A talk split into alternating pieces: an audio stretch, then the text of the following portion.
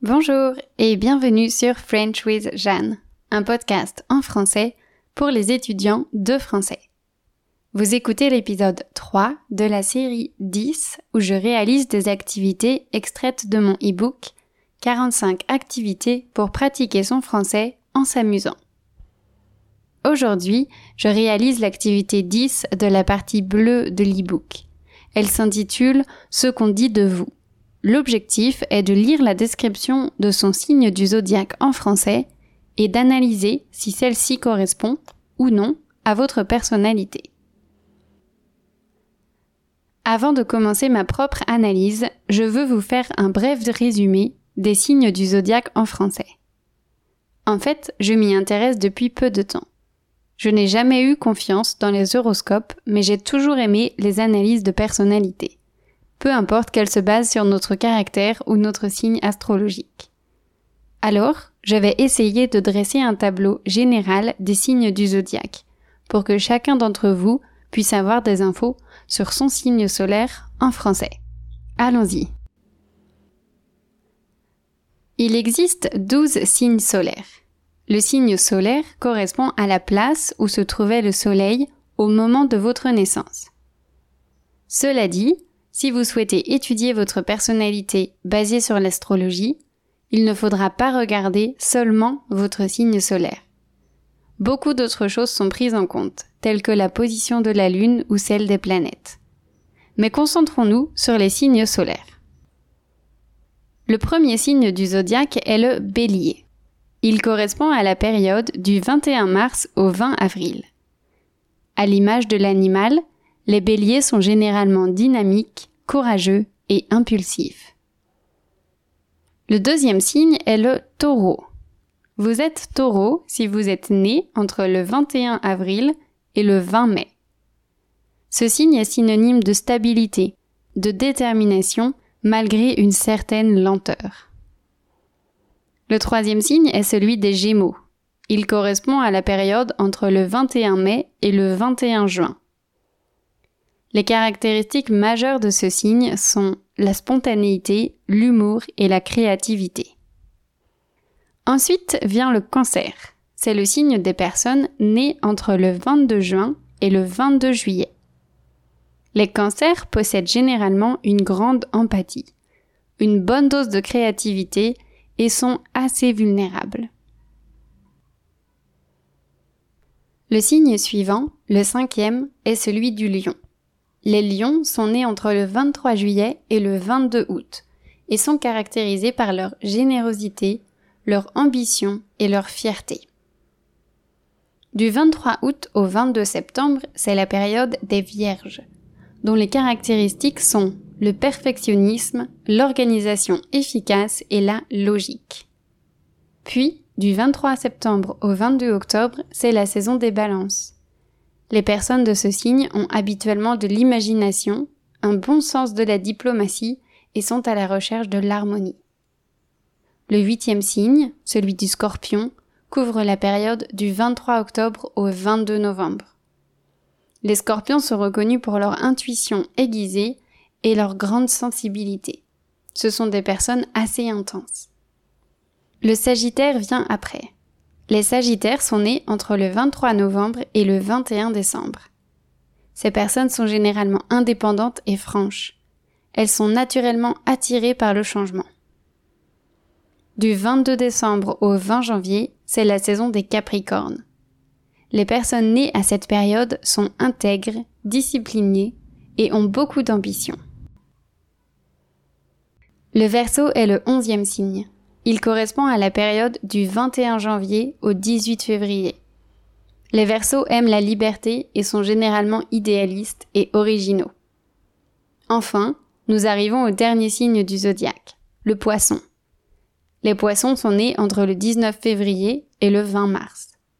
Ce sont des personnes spirituelles et très sensibles, dotées d'une grande compassion. Les mots-clés que j'ai utilisés dans ces courtes descriptions proviennent de la marque Moon. C'est une petite marque française créée par deux Nantaises qui partagent leur passion pour l'astrologie, la spiritualité et la féminité.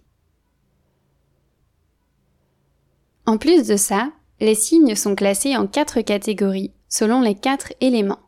Le feu, la terre, l'air et l'eau. Je vais vous dire quels signes correspondent à quels éléments ainsi que leurs caractéristiques principales. Les signes du feu sont le bélier, le lion et le sagittaire. Ce sont généralement des gens qui dégagent une énergie remarquable et un dynamisme qu'on ne peut pas ignorer. Ils sont passionnés, chaleureux, enthousiastes. Pour ces raisons, on les remarque facilement. Les signes de la Terre sont le taureau, la Vierge et le Capricorne. Ces signes ont en commun leur stabilité sécurisante, leur pragmatisme et leur authenticité. On peut compter sur eux, ce qui les rend rassurants. Les signes de l'air, qui sont le Gémeaux, la Balance et le Verseau, se démarquent par leur sens du relationnel et de la communication. Ils sont sympathiques et compréhensifs. Ils sont également créatifs et aiment l'aventure. Pour terminer, les signes de l'eau correspondent au cancer, aux scorpions et aux poissons. Ils sont caractérisés par leur sensibilité et leur émotivité. Ce sont des personnes qui sont généralement connectées à leur intuition. Du coup, ce sont des êtres profonds dotés d'un certain mystère.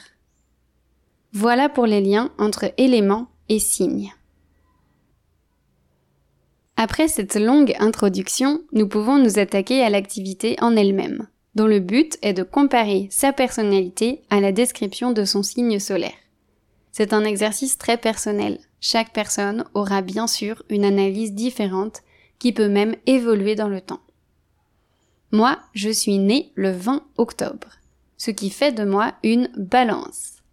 Je vous rappelle que la balance est un signe de l'air, caractérisé par ses aptitudes à communiquer et une certaine créativité. Dans mon e-book, j'ai mis un lien vers un site qui dresse le portrait de chaque signe. C'est sur cette description que je vais baser mon analyse. Sur ce site, il est écrit que la balance est sans cesse en quête d'harmonie et d'équilibre. Elle a besoin d'évoluer dans un contexte harmonieux et équilibré. Que ce soit en famille, en amour ou au travail, elle recherche toujours le juste milieu, la bonne mesure. Je trouve cette introduction très vraie. Exactement comme c'est écrit sur le site, j'ai l'impression d'être en recherche perpétuelle de mon équilibre. Je cherche toujours à répartir mon temps entre ma vie professionnelle et ma vie personnelle. En amour, je veux passer du temps avec mon copain, mais j'ai aussi besoin de moments seuls. Et avec mes proches, j'ai parfois du mal à trouver la bonne posture, car je me sens touchée par leurs questionnements, mais je dois les laisser faire leur propre choix.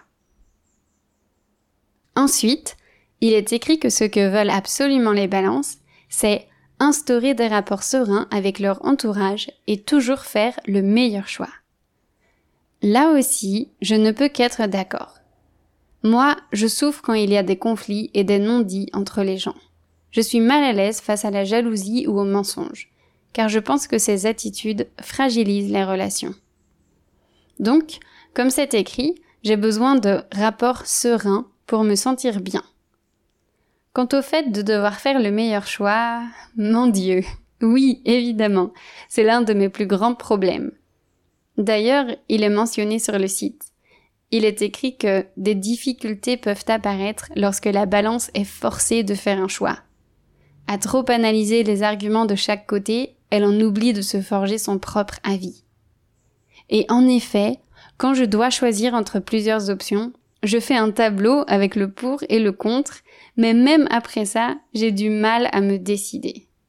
J'ai toujours peur de faire le mauvais choix, et ça me cause beaucoup de stress.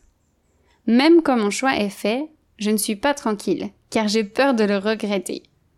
J'ai conscience que c'est quelque chose qui gâche parfois mon quotidien. Alors je cherche des solutions pour être plus décisive.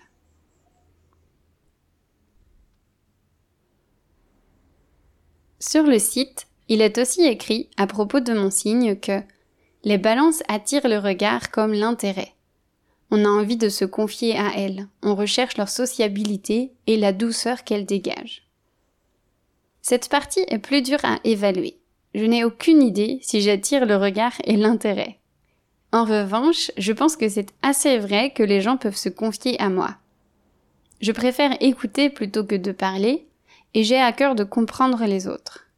De plus, j'essaye vraiment de ne pas juger ce qu'on me dit. Je sais que chaque personne et chaque situation est différente. Alors, qui suis-je pour juger les autres? Bien sûr, ce n'est pas toujours facile, mais c'est une chose à laquelle je fais attention.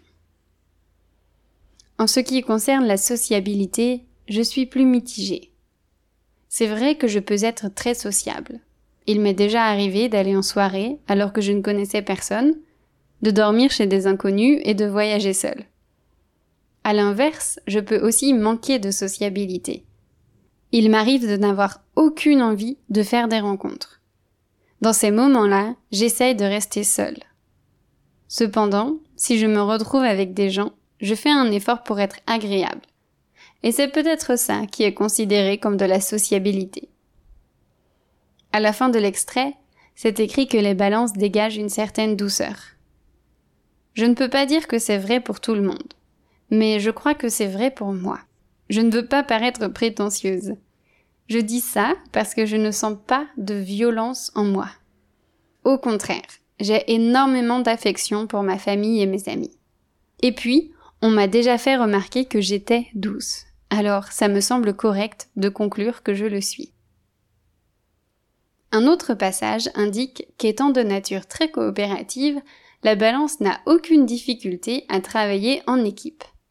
La balance a besoin d'être en groupe plutôt que seule. En effet, je me vois comme quelqu'un de coopératif. J'aime travailler en équipe, mais je crois qu'il est essentiel que je puisse choisir mes coéquipiers. Je ne serai pas efficace avec n'importe qui.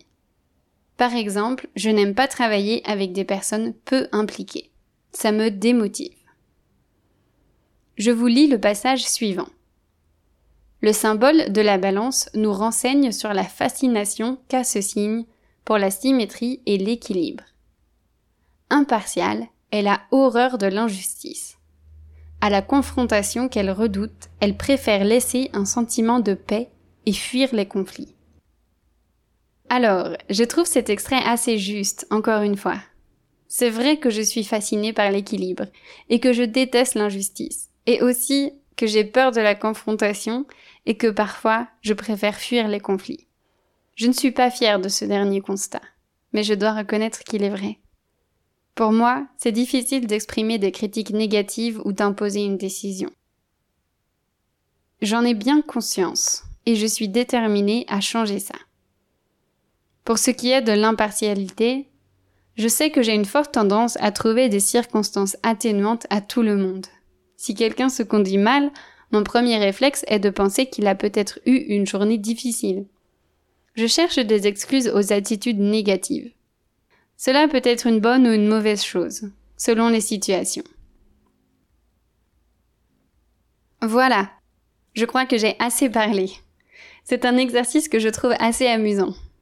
Moi, j'ai la sensation de beaucoup correspondre à la description de mon signe.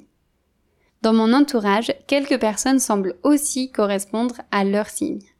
C'est le cas de ma sœur, qui est vierge. Elle est extrêmement organisée, pragmatique et logique. Elle est très exigeante avec elle-même et avec les autres aussi. Mon copain, lui, est lion. Il a une énergie débordante. Il est hyper sociable et son enthousiasme est contagieux. Son énergie ne laisse personne indifférent. Évidemment, je vous encourage à vous prêter au jeu et à comparer votre signe à votre personnalité.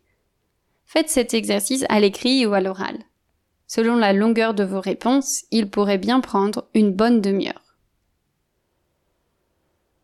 Si l'astrologie vous intéresse, je vous conseille fortement d'écouter l'excellent podcast Z comme Zodiac, qui dresse des portraits détaillés et poétiques de chaque signe.